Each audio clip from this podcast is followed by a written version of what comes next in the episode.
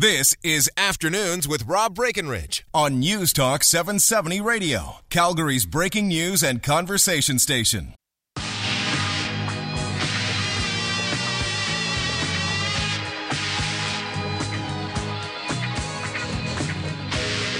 Hi, welcome back. 403 974 8255 is a number. Rob Breckenridge with you here. A final half hour this afternoon. Land things over to Angela Kokott after 3 o'clock. I think the story I've been eager to talk about today, I think a lot of uh, you were eager to find out more about. Big announcement from NASA. Usually, when NASA teases uh, that they've got a news conference coming up, a major announcement, we all take notice. I think we all hope that this is finally it. They've, uh, they've found the aliens. Well, this isn't quite that but it's still a pretty big announcement. So let's try to go through what, what was found here. Uh, they have identified seven Earth sized planets in orbit around a dwarf star. It's only about 40 light years away, which sounds small when you talk in, in those terms. That's about 235 trillion miles. So, yeah, that's a ways away, but relatively close to us, I guess, in the grand scheme of things. It's a system known as TRAPPIST 1. Uh, back in May of last year, researchers using TRAPPIST, this is a, a telescope system, I, announced that they'd identified three planets in the system. So further work has, in fact, increased that to seven. All of them believed to be Earth sized, maybe all of them rocky. There are three in particular that are right there in that habitable zone which suggests maybe they could have liquid water on their surfaces. Maybe they would have the conditions necessary for life. So, look, it's pretty neat that we're able to do this, make these discoveries. And obviously, it suggests that maybe Earth like planets are in abundance throughout our universe. Joining us for some thoughts, some analysis, please welcome to the program Dr. Natalie Ouellette, a research associate at Queen's University in the Department of Physics, Engineering, Physics, and Astronomy. Natalie, great to have you with us here. Welcome to the program. Thanks for having me. All right. So exciting stuff today. What, what stands out to you about uh, what was announced today? Probably what stands out to me is uh, the fact that we found three planets in the habitable zone around this planet.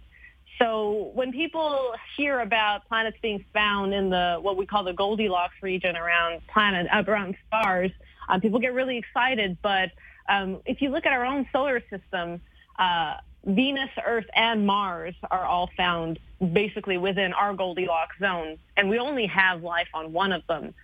So the more planets we can find within a habitable zone, the more likely it is that we can find water or maybe even life.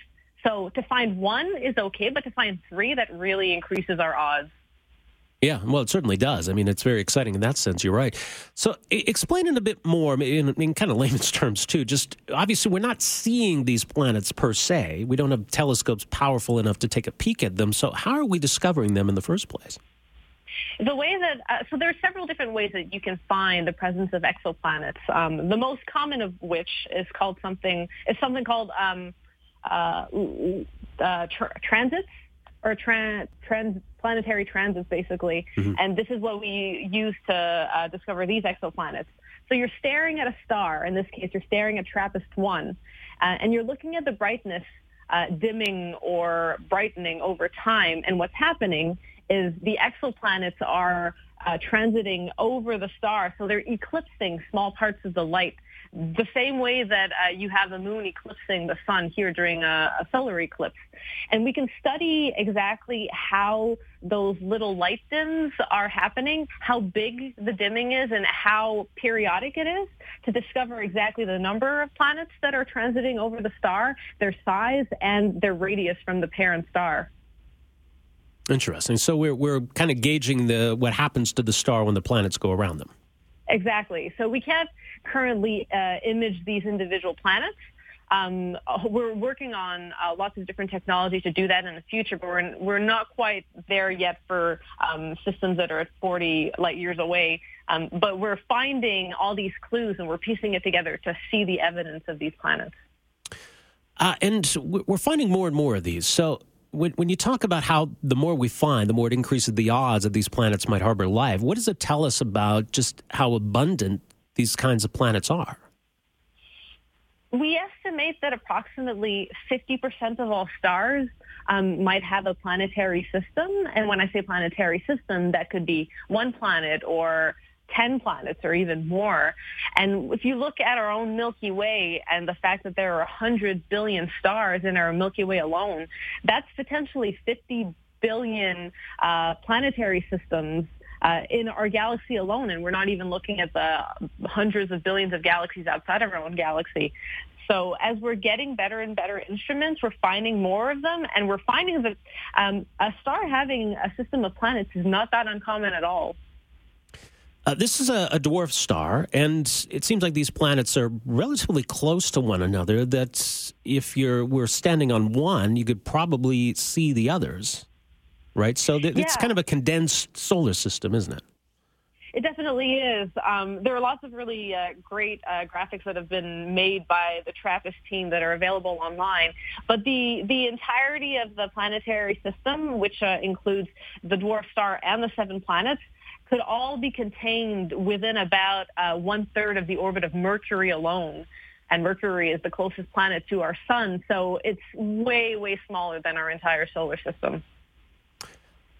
And some of these planets seem weird. I, I don't even, like, for example, I was reading that one of them doesn't actually rotate. So there's kind of permanent daytime and a permanent nighttime. I didn't, I didn't even know that was possible. uh, you you actually be more familiar um, with uh, that concept than than you think.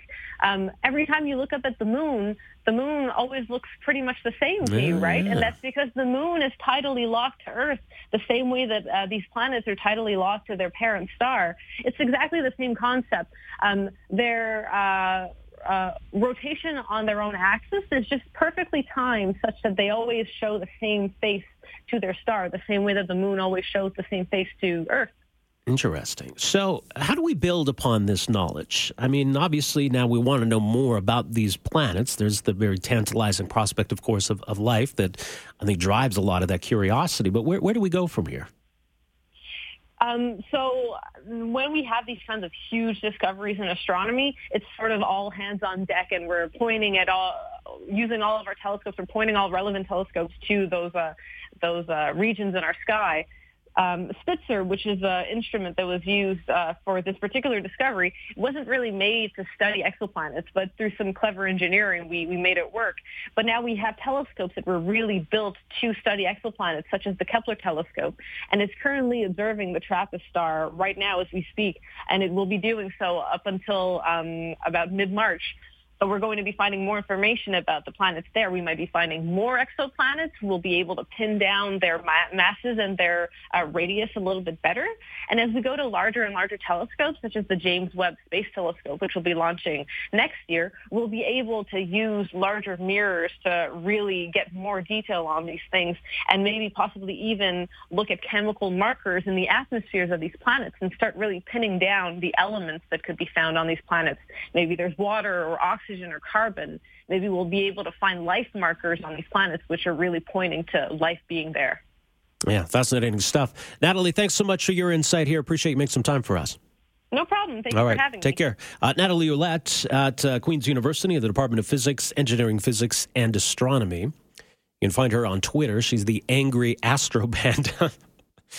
that didn't sound very angry to me. Astropanda.space is her own website.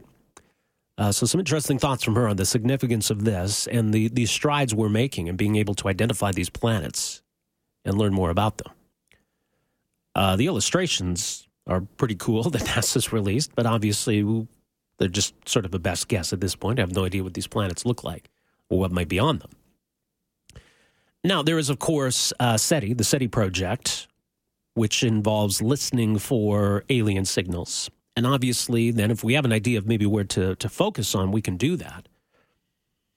I was reading one story here that points out that, uh, in fact, last year, SETI uh, turned their alien telescope array to this system, didn't find any signal.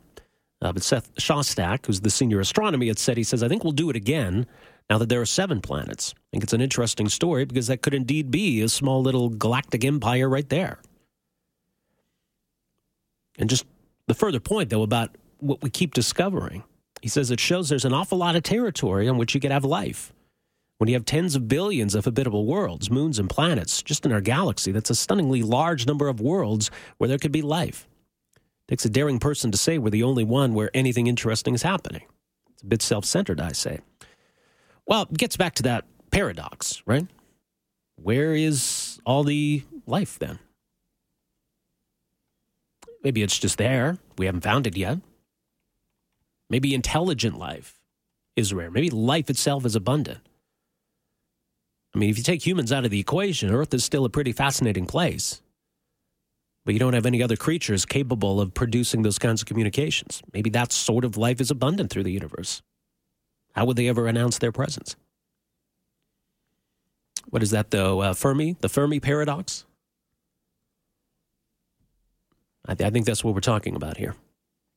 The apparent contradiction between the lack of evidence and the high probability estimates for the existence of extraterrestrial life. So we're at least able to find these planets where it's more likely you would find life. But the, I mean, the other side of it is that life can exist in all kinds of weird ways. You don't necessarily need these Goldilocks zone planets, but that certainly helps. Anyway, fascinating stuff. We got to take a break here. 403 974 Talk is our number. Back with more right after that. Afternoons with Rob Breckenridge, starting at 1230 on News Talk 770 Calgary.